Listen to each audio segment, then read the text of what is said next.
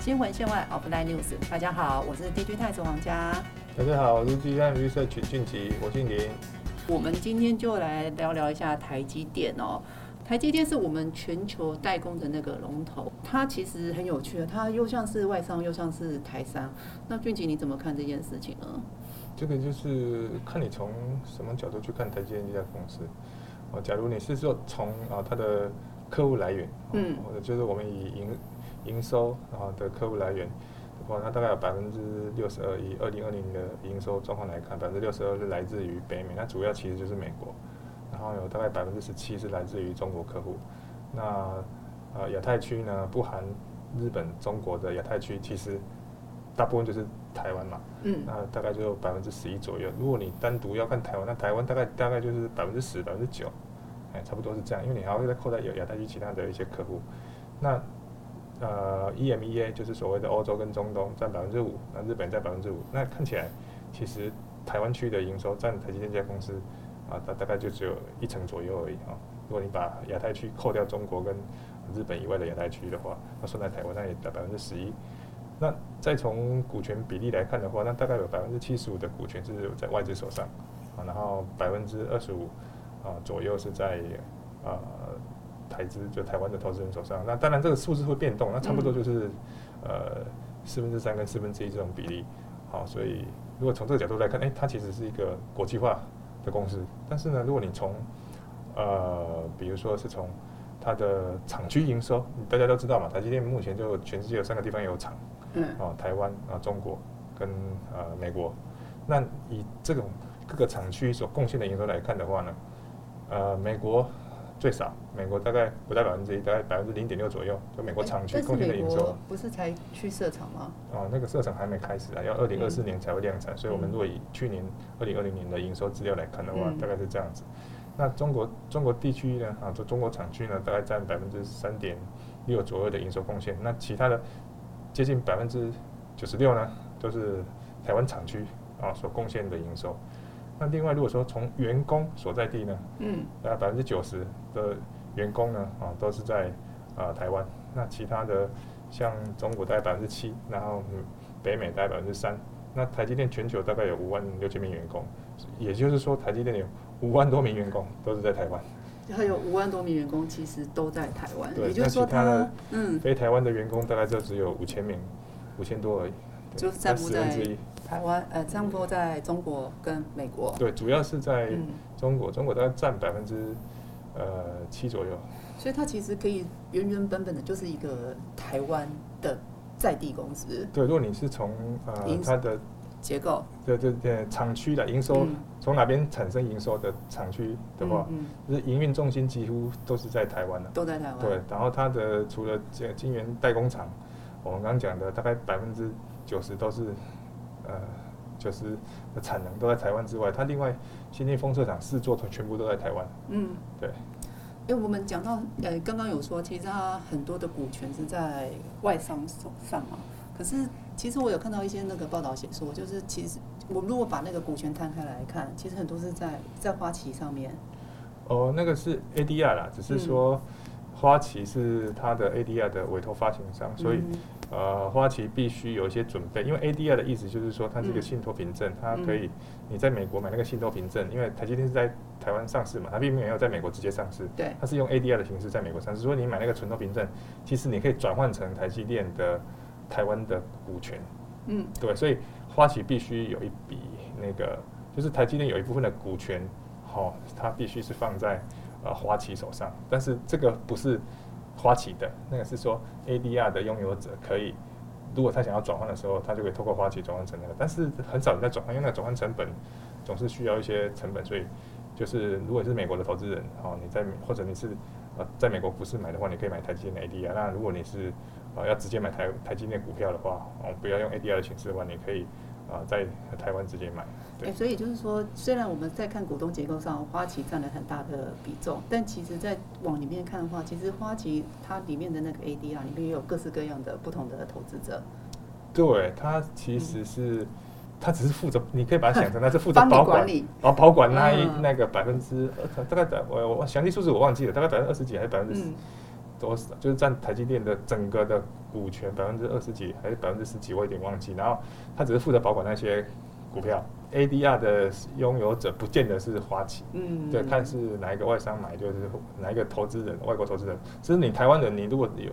有去投资美国股市的话，你也可以买台积电 ADR。对，所以大家不要搞混哦。其实花旗不是台积电里面最主要的股东，它可能有很多不同的小股东在这个存托凭证里面，对不对？对，对，你可以这样子想，他只是负责保管的。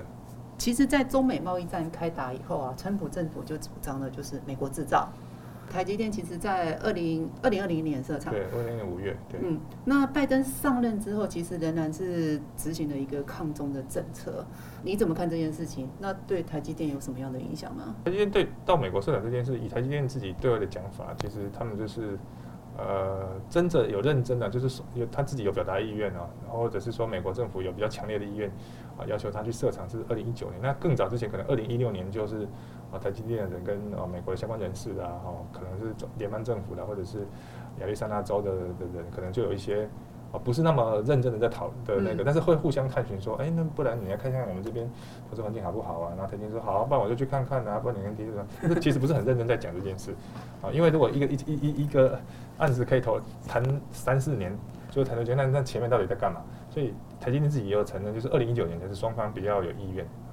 啊，就或者说台积电自己表达说，我愿意去设厂的意愿，那就开始来实质上调，说那我希望可以拿到什么条件？台积电二零一九年宣就是已经确定有这个意愿，它也是因为在川普政府时代是主张的中美贸易战之下，这应该是其中的原因吧？是吧？就是说对川普政府来讲，他。就是跟中国对抗的手段，算是如果你从比较好的一面，他就是开创了，他也不管盟国怎么想啊，愿意跟着他你就去啊，不愿意的话就美国就自己对着中国，然后自进行各种制裁、各各种的对抗跟竞争。那那个拜登上台之后呢，他是比较偏向于啊联合盟国，不管亚洲的盟国或者是欧洲欧盟之类的哈，就是联合更多的盟国一起去呃跟中国进行一些啊对抗或者说竞争也好，在制度方面或者是法案方面，在呃拜登上任之后呢，有了更多的法案啊，如果说跟半导体会跟台积电比较有关的，就是说在拜登上任之后呢，国会陆续通过了一些鼓励半导体在美国在地制造的一些鼓励的法案，当然有一些只过了参。议院那众议美国，那众议院可能是又又要再加嘛，他们不太可能，因为全国他现在举国上下都觉得说半导体制造在美国很重要嘛，先要把那个把美国在地制造的产能提起来，所以啊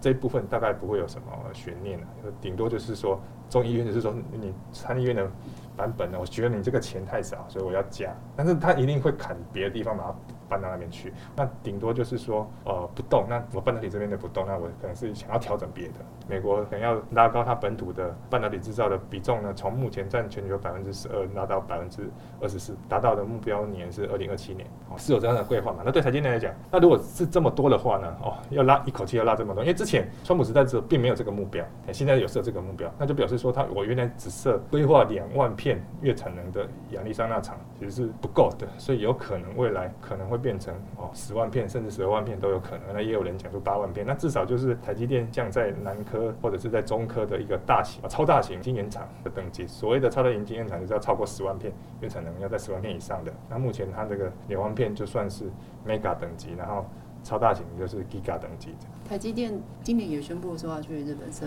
研发中心，那这件事情你怎么看呢？对，它设立一个子公司，然后由那个子公司再去投资一个三 D 的研发的计划或者跟执行，好，就是再设立一个研发中心。对，然后这个研发中心呢，另外一半的钱是日本政府出出资的，然后呢带领了目前二十家，以后可能会更多。哎，他们主要就是呃三 D 呃 IC 的封装的材料跟技术的研发。那因为在整个全世界的半导体供应链上面呢，啊，日本算是在半导体材料这边算是一个领先者，对，所以呢，啊，台积电跟日本政府合作，跟日本厂商合作一起开发这种三 D IC 封装的材料跟技术的话，那对于双方是一种双赢，因为对台积电来讲，我需要我的供应商。在很前期的时候就跟我一起开发所谓的三 D 封装技术的话，那我这样子才能事半功倍嘛。那对于啊日本那些台积电的伙伴或供应商来讲，我在他在开始研发的时候，我就已经跟他合作，那相当于就是保证未来就是会用我的材料、用我的技术，对大家都是双赢。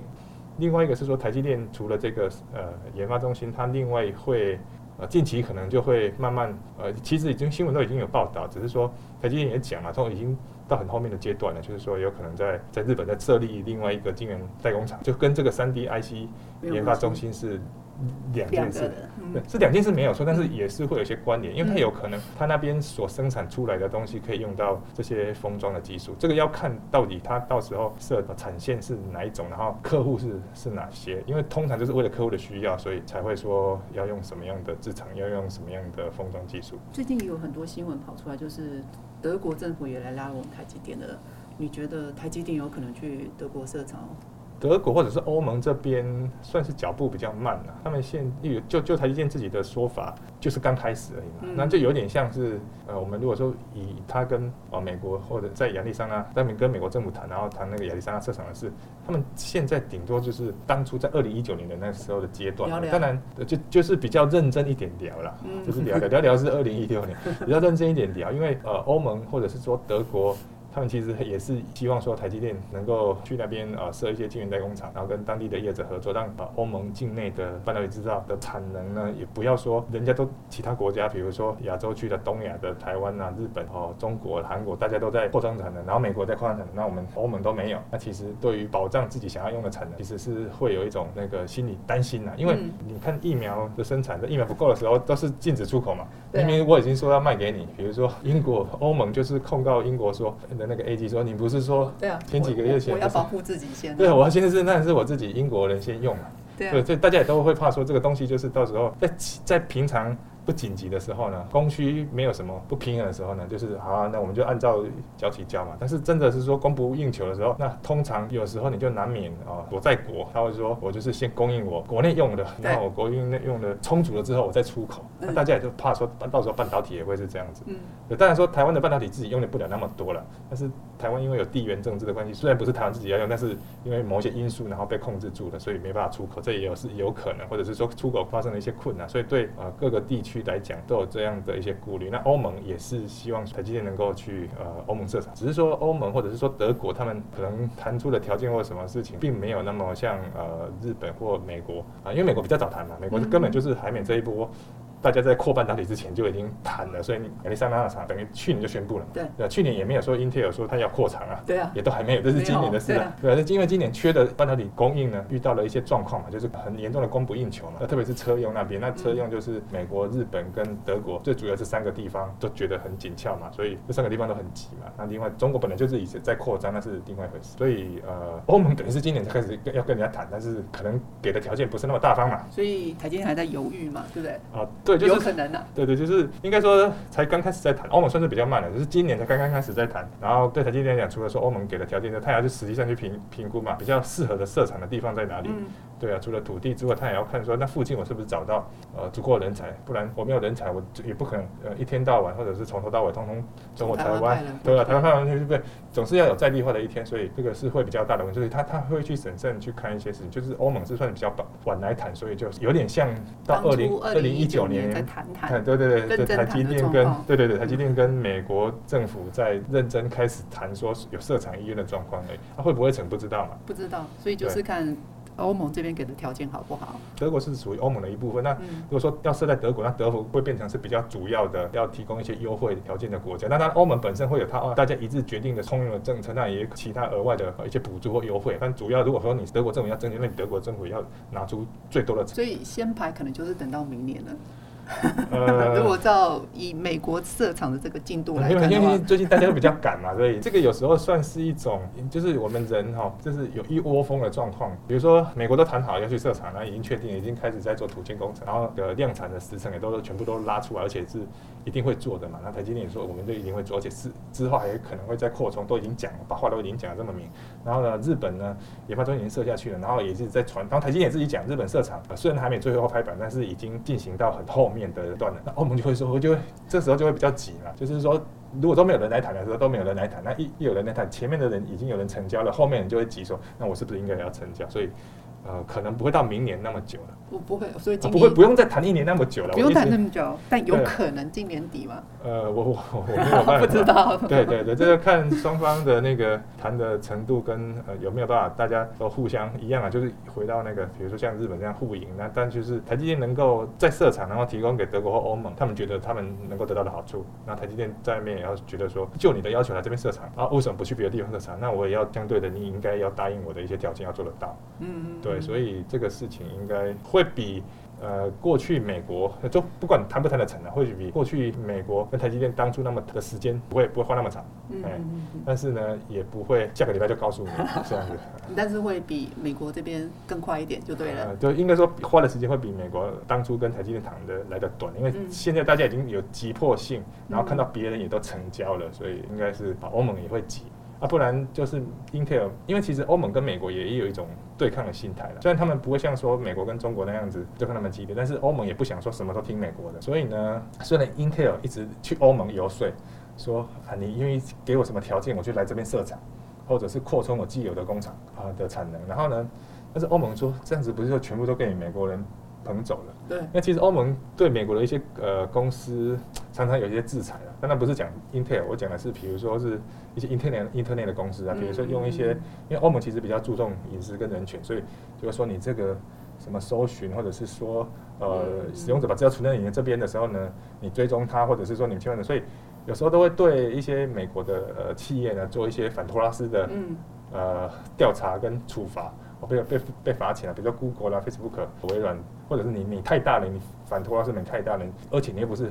欧盟企业，所以常常就会呃有一些那个，所以它对对欧盟来讲，如果如果是欧盟，会比较希望说是一个第三方的友善的国家来设的，啊，这个一定要来设，不能全部都靠。所以 Intel 一直很积极的去欧盟那个，但是欧盟还是说，那你台积电也一起来哈，大概会有这种状态。所以台积电其实是大家的神队友。呃，算了，因为我们算是比较呃中立一点的，就是以台积电的角色，它只要不违反相关政府的法令啊，所谓相关政府的第一个是台湾的法令嘛，嗯，啊，第二个是美国有一些限制嘛，因为有一些。呃，太先进的是它不准你输出，或者是说不准你卖给啊美国设定不准卖的国家，比如说你不能把某一些东西卖到北韩去啊，不能卖到俄罗斯去，不能卖到伊朗去，这是美国的一些，对对对，就是这些规则之下呢，那台积电其实它都愿意借任何人的，它其实不太会那个，所以算是一种啊在呃。法规可允许的范围之内呢，它是一个算中立的角色，这样。哎，你刚刚有讲到人才，其实未来台积电一定会面临到人才这个管理的问题啊，因为它现在它已经确定在美国设厂，然后在日本也设厂了。那就薪资结构这边来看的话，是台积电未来要怎么去管理这么大一批的人呢？有关于人才，这要从两方面看，就是说台积电自己跟台湾本身来看，就是说。呃，有一些人可能会觉得说，台积电都走到海外去设厂啊，去去去设备研发的，那台湾是不是就被它冷落了？但是有一些有些人可能就有点失落感嘛，因为本来台积电产能全部在台湾，哦，那或者是说百分之九十在台湾，那我确定要要要设厂，然后之后还会扩建啊，然后日本也有可能很大可能会设厂啊，然后呢欧欧洲又要去，那就等于分散对分散整个台积电的投资嘛，那很多人就会有点失落。但其实有可以几个面向看的，第一个面向就是说，对台湾来讲呢，其实台积电啊虽然。对台湾贡献很大，没有错，但是它也是给台湾不小的负担了。第一个负担是水电，呃，晶圆代工是一个很耗高耗能又高又大量用水的的行业啊。那我们并不是说台积电在环保方面或做的不好，不是，我们是说这是一个平时的事实的陈述，它就是要吃这么多电啊，就是用这么多水。那台积电也很努力的啊，采用各种绿能啊，然后很努力的把所水回收，但是你还是没有办法那个，就毕竟就是一个压力，嗯，就是说，比如说。南科一跳电啊，大家就很很紧张，或者是说要停电的时候呢？南科不能停，哦，比如说我说如果台南地区或怎么样的，就是说你还是会有一些压力在嘛。但那你当你越多的产能进来这个时候，你压力就越来越大，不只是国内的压力，还有国外的，或者说你都在你这边生产，你台湾如果一出什么，全部放在你这边，对对对，我把鸡蛋都放在你这个篮子篮子里面，对你篮子随便晃一下，我就会很紧张。然后所以明明没有什么事，他们也会来关切，所以这个都是一种压力，有有压力，那当然也是一种责任，那也一种大家对你的依赖了。那适度的把这些压力。消分散，分散，哎，对台湾也是好事。比如说用水用电呢，我们还是会年年成长，因为我们还是有其他的公司跟行业，但是就不用，因为如果台积电应应全世界的需求，通通都一直在台湾扩建的话，它它那个需要的程度就会越来越高，所以对台积电本身也是一种压力，也会但对台湾的呃其他行业，对台湾的社会也是一种压力。所以适度的检验是够的，它并不是说它一口气就说哦，我全部把百分之五十都移到外面去，没有这回事。它可能就是从哦产能的百分之九十在台湾呢往下掉，掉到百分之八十、百分之七十。甚至百分之六十，我们就我们可看见的未来来看的话呢，它还是一定有百分之六十以上都还是在台湾，甚至更高。只是说有一部分的扩扩产能会到海外去而已。那人才也是，那台湾这是从以前就已经有人讲说，整个半导体产业、晶圆代工产业，或者是说那些晶圆厂啊，都把台湾的人才吸收。因为过去呢，他们对台湾的人才的要求还蛮高的，特别是因为台积的待遇好，然后公司也算是。呃，赫赫有名，不是说现在才有名啊。有时候在台湾的话，当然说以全世界来讲，是因为很多人不不知道自己用的电子产品里面的 IC，或者是自己开的车子里面没有台湾的的的这些。其中的一个元件。对，一个元件不给你出货，台积电的产能你来排队排不进去，你的车子就做不出来，对，你就失业，或者是说你就放无薪假。以前没有这种感觉，那现在有。当然全世界都认识台积电，可是对台湾来讲，大部分的台湾人都已经知道台积电很很多年，而且它一向是比较正向的公司啊，不管是做这个企业责任，或者是说啊它的营收，或者是它整个带给台。代表台湾的给人家的感受都是好哦，所以对台湾来讲，它吸纳人才其实是蛮强的，因为它其实又最近这几年又是赚很多钱，然后除了本薪之外又奖金奖金啊，那所以年终奖金还有没什么计奖金之类的，所以呢，它的整个待遇其实是很好的。其实就根据台积电自己向呃我们的劳动部申报的那个资料哈，因为有规定嘛，就是上市上规公司好像多少规模以上的，它要然后有排名嘛。那台积电呢？它那个是扣掉主管职的，就是非主管职的员工的待遇平均是多少？多少？呃，台积电大概排前十名，忘记是第九还是第七。然后呢，它的数字是平均一个员工两百三十七万左右。这非常好哎！这是一般一般公司这高阶主管级的薪水嘞。我还没讲完啊，哈，还没讲完，好继续。然后呢，第一名呢是第一名是是红准，红准，哎，他有三百多万。哇！可是你你你你乍听之下好像哇，那台积电怎么输给红准？对啊，其实不是这样子的。嗯，你要去看那个红准申报的员工数呢，非主管级的哦，他是写非主管级的员工数，嗯，一百多人呢，也不到两百人。嗯，台积电申报的非主管级员工数是多少？有四万七千多人。四万几？刚刚有说台积电在台湾的员工大概是五万人，就是百分之九十。所以它等于就是它就就是台积电，就是因为台积电工厂大部分都在台湾嘛，对，所以你就把它想象成，他把作业员。不是想象成，实际上就是把作业员都算进去，所以那个数字是作业员跟基层工程师全部加起来的平均。那像红准他们的工厂都在中国大陆，所以他那个是台湾区的研发人员而已。嗯研发人员，如果你把工厂算进来，它就没那么高，而且它才一百多人而已。那台积电有四万七千多人，所以 total 薪资来看的话，红准或者是像其他公司，但当然那个调查里面还有其他公司，还有一些。而且设计业者，比如说联发科、联咏他们，他们也都很高，他们可能都两百多万，都比台积电还高。但实际上，total 的薪水的等级呢，他们每个都是输给台积电的，因为他们顶多了不起都是这个非非主管级的员工的 total 的待遇呢，二零二零年了不起就接近一百亿，可能是八八九十亿之类的。那就像红准，因为人数少嘛，你把它乘起来啊，它可能只有可能只有十亿，甚至不到十亿。那台积电不是，台积电一千一百多亿。一千一百多亿，等于他拿的尾数就比大家还多。对啊，所以台积电你可以看，就是一个作业员，就是这个四四千，他申报了四千七百多名的员工里面，大部分都是作业员。嗯，哎，那当然还有些基层工程师。等一下，作业员的占比是多少呢？呃，实际上我没有真的去算了，那台积电好像也没有公布这个比重了哈，所以当然可能可以从年报去看。但我们认为是超过这个数字的一半以上。一定是一半以上的，你不可能 基层工程师比作业员还多啊。对，生产线上作业员最多。对啊，所以可能是一比三或一比四之类的，所以你会知道，你会发现其实他连作业员有可能领到的全年的配是一百多万到两百万之间。作业员呢？对，然后再跟工程师去去平均嘛，平工程师大概就可以领三百万左右吧，除非你很菜鸟，不然的话就是三百万左右。是三百万对对对对对对，他的这个薪水，如果说你说你单看这个薪资的哈，你把它再折算成美金。其实也大概呃八万美金，八万多美金，八万四、八万五美金。现在一比二十八的话，那在美国也算是很颇好的待遇。中收入者了。呃，颇好的待遇的，单一一个。但是美国要看地区的，如果你这个拿八万美金在旧金山在细谷，哦，那是可能真的是贫户，普通了，可能是贫贫户，对对对，中低收入户。嗯，因为那边的生活水准跟花费很高。但是如果在 Arizona 应该还好。但是会有一个问题，就是说，既然台积电的厂是在阿里安纳，那阿里安纳另外一个晶圆的大咖就是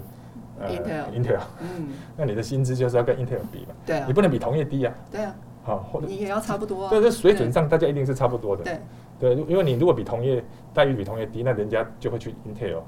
好，就人家第一个选择会去 Intel，而不会去你台积电，毕竟 Intel 比。在地的话，Intel 一定是比台电有名啊。第一个是有名，第二个是说纯粹就待遇来看的话，我一样就要去晶圆厂工作，我为什么要去？我当然选 Intel，我选对对对，如果薪水高的话，所以至少他不能输给同业，所以就会变成说他要去看呃同业的薪水。那我觉得更大的挑战是这种跨文化的不同文化间员工。当然以前你的北美员工可能只占你百分之三，那很少，而且他大部分也不是工厂的那个，你可他可能是销售的，或者是一些或者是管理者，或者是业务代表，或者是跟客户沟通的资源的人而已。所以这个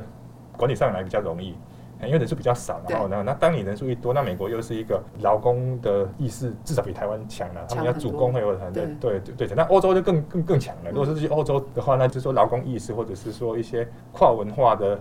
呃员工之间的管理的话，这个才是真正的挑战。我觉得薪水是算不是 对对对，不是重点，薪水是比较，因为第一个台积的薪水哈，以目前台湾的员工的薪水，我们刚才已经算过了嘛，它并不不低，拿到全世界去，它也在水准之上，它也在水准，除非你你硬要去跟戏骨。那些哦，那当然，en engineer 戏骨那些，那那不能讲，因为他他们那边就是那么高，那个连在美国很多地方很多州都没办法去那边比。他在他所在的产业里面，哦，他是算在同业里面，他算是在高标的，在高高标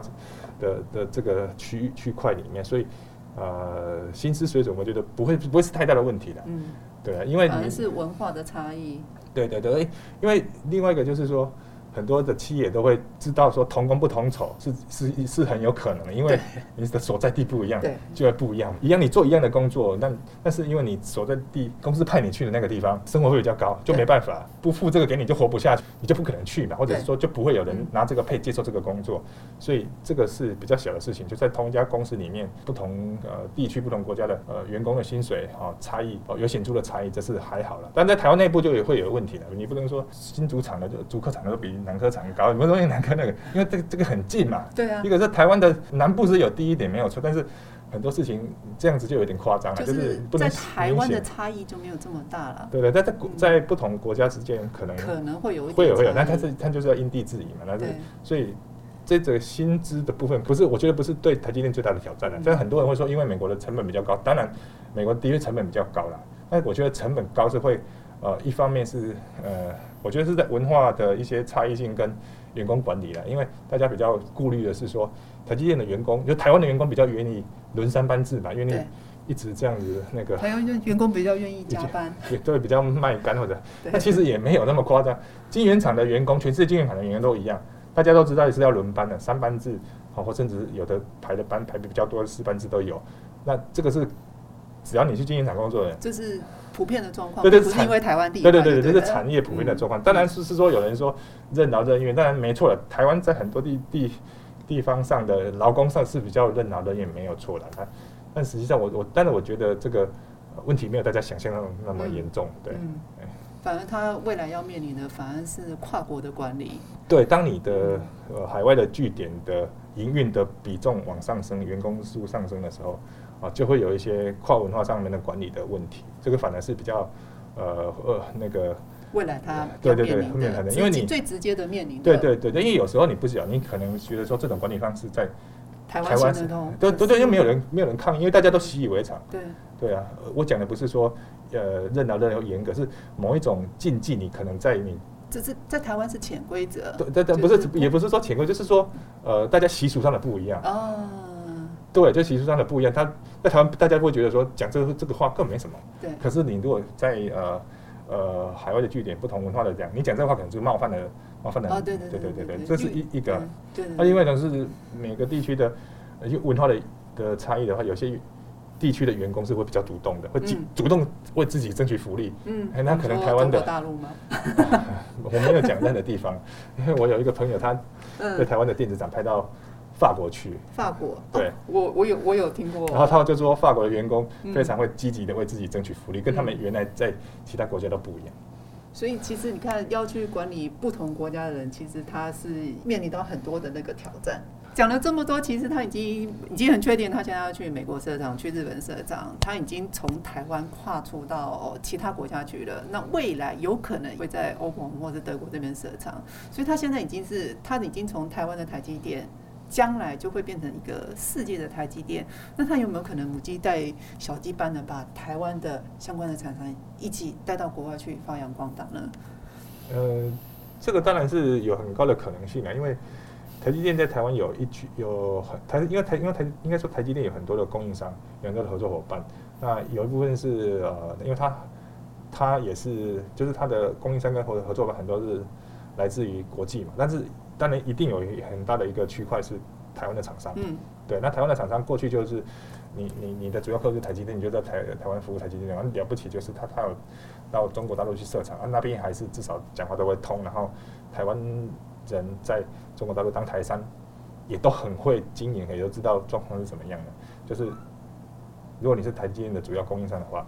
那台积电现在要跨到啊美国去，啊跨到那个欧洲去，跨到日本去。那对这些供应商来讲，我个人是觉得了，一则以喜，一则以忧了。怎么说？忧的是说去美国真的是成本比较高嘛，大家也都知道。对。那重点来了，我又不像台积电给的给人家的配那么好。嗯。对我来讲，那种呃。人力成本上的跳升是比台积电的 percentage 来的高的。对，因为我要在那个，他势必要在当地找人。我不在当地找人，我要我的台湾员工去的话，那我还是要付出那个，不然谁要去？对，对啊，你就对，就是呃，就是可能加急，对对对对对对对对对对，就是你你你必须你要人家长期派驻，你一定要有一个呃补贴的的的的措施嘛，不然你的台湾员工去那边。就会活不下去，他怎么帮你工作？对，因为美国还是比台湾来的那个生活成本高。对，对，这是这是必然的嘛。所以这是一个对他们来讲，他们可能没有台像台积电的规模那么大，然后所以这个是优的部分。因为台积电如果叫我去啊，我不去，我可能我的这部分生意那那边的生意我就做不到。那台积电一定希望说，假如说这一块我已经跟你配合这么久了，你也是我跨了法的供应商，然后呢，在美国我还没找到新的，或者是说。我还是比较喜欢你，那我就希望你去啊，你你就会面临那个、那个、那个，就是当那边的生意不够大的时候，比如说台积电就一条产线两万片，过了五年十年还是两万片，你要这样种子去，你就是要花一个很比较大的成本去支援一个比较小的生意嘛，以那个区域美国区地区来讲。但是如果说台积电未来啊从两万片哦，一直慢慢的扩扩扩到我们刚我们之。前面讲的可能到八万片、十万片、十万片都有可能的话，像一个南科的十四厂，或者是像中科的什么厂，一个 Giga Fab 那种那种规模的话，其实就如同我们刚刚讲的，南科那边就会有在地的资源，不用每次都从啊从新竹过去，对对对对对对对对对对，就你还是有交通成本。呃，要交通成本，另外一个是说。当你的生意达到一一定的程度的时候呢，嗯，那你的生意你是支援台积电，那台积电其实就台积电的产能扩到什么地方地地步的时候，产线多少条的时候，对你来讲就是符合一个可以在当地直接设一个据点，设一个办公室，设一个办公室，然后 recruit 当地的人，或者是派自己的员工几个长期进驻在那边都核算的时候呢，那当然对他们来讲就是好事嘛。那这些业者如果到了这个地步之后呢？我既然都到亚特兰大去了，对，我我我为什么只做台积电的生意？我可以做美国其他其他公司，比如 Intel 啊，对对对，Intel 啊，对对，我一样是可以想办法进去 Intel 的供应链。假如我原来不是它的的供应商的话，那当然想还有还有美国还有其他的，还有其他的晶圆厂，对对对，甚至有其他的厂商，也许也会有。对对对对，我的意思就是大概是这样。那当然，这个半导体的呃，跟台台积电一起的上下游，除了台湾的，还有。日本的或什么的，像日本的有一些材料商，他们势必也是要跟着跟着台积电一起去。去，对，这对美国来讲，它的算盘是算这样子啊。嗯，对啊，不是台拉了一个台积电来，如果他继续弄下去，就会更多的半导体的上下游一起来来美国啊，创造美国的就业，然后美国的这个半导体的产业链更强。哦，对啊，这也是他们的盘算嘛。嗯，对他为什么要拉台积电不拉别人？因为拉一个龙头老大，然后就是一个种子头，后面就会跟着来，全部的人跟着他一起去。对对对对对，所以台湾这些厂商。也要从台湾的叉叉叉，嗯，变成世界的叉叉叉了哦，对，他不只要在台湾做好，他在国外也要做好。对，大概会变成这样，就是会变成呃呃，就是变成呃，不只有台积电了，可能也不只有半导体了，未来可能台湾很多的其他的产业的产业啦，哈，讲讲比较近的就是电子产业，也有可能因为美国除了扩半导体的制造之外，啊，我们认为之后可能也有其他的制造业，啊，就是电电子产业的的制造业也会在美国，可能比较大的可能呢是。汽车了，一个是汽车，车用电子，对对对，车用电子，或者是汽车的电动车的制造，嗯，哎，这个因为美国车的制造也会去，因为美国的美国本来就是一个呃有制有大量汽车制造的工业国家，对大量的汽车制造的国家，那只是说以后变成电动车，那电动车里面就会有很多的车用电子嘛，因为台湾不是一个汽车制造大国，但是我们是一个电子制造的大国，或者是我们的厂商，嗯，是这方方方面的能手，那现在已经。啊，你也可以从新闻里面看到，比如说合作的或者是广达应特斯拉，应他的客户特斯拉的要求，到美国去设厂，嗯，对，就是要帮他做车用电子这一块，嗯，对嘛？那那这个台积电如果说在那边产能扩了够多，以后晶片都在呃美国做，或者是说封装也在美国做，或者是比较低阶的在中南美洲做的话，那最后呢，啊，这晶片都已经在那个在美国做了，那有可能他那边在地制造会更多，对啊，啊而啊那如果比较讲究人力成本的，那可能就是。不要在美国，可以在中南美洲做。中南美洲，对，你可能说像墨西哥吗？墨墨西哥现在已经可能有了，对，但是墨西哥可能扩更大，那可能中南美洲其他的国家，嗯，也会慢慢的形成一些电子制造的聚落，那个是台湾厂商的机会了，嗯，也是喜也是忧，因为你去一个新的地方你就忧嘛，嗯，但是有钱有钱赚你就喜。当然，可是我最近看中南美洲的新闻都觉得，哦，当地的政治很不稳定，哎，呃，也这是有几个国家很不稳定啊，嗯。对，就会想说，我就会想说，如果去社场，我是不是要扛上更多的风险呢？呃，这个难说 难说。这个世界上就是这样，有你要你要收获，就是要付出嘛。然后就是有时候冒着风险，才会有比较高额的报酬。对，所以我们可以看到说，现在台积电不只是台湾的，它未来也会变成世界上的台积电。我们上面讨论这么多了，那这个是我们比较算闲聊型的了，然后如果比较有系统性或者是比较有组织性的更多认识的话呢，啊，欢迎到我们 Digital Research 来看，我们有更多的报道跟研究跟报告，啊，欢迎大家跟我们联系。是的，也欢迎大家上我们 Digitimes.com 看更多的产业的新闻以及我们的报道。那同时呢，我们也邀请大家上 Spotify、Apple Podcasts、Google Podcasts 搜寻我们新闻线外，订阅我们。谢谢大家的收听，我是 D G 太子皇家，我是俊杰，拜拜，谢谢大家，我们下回见。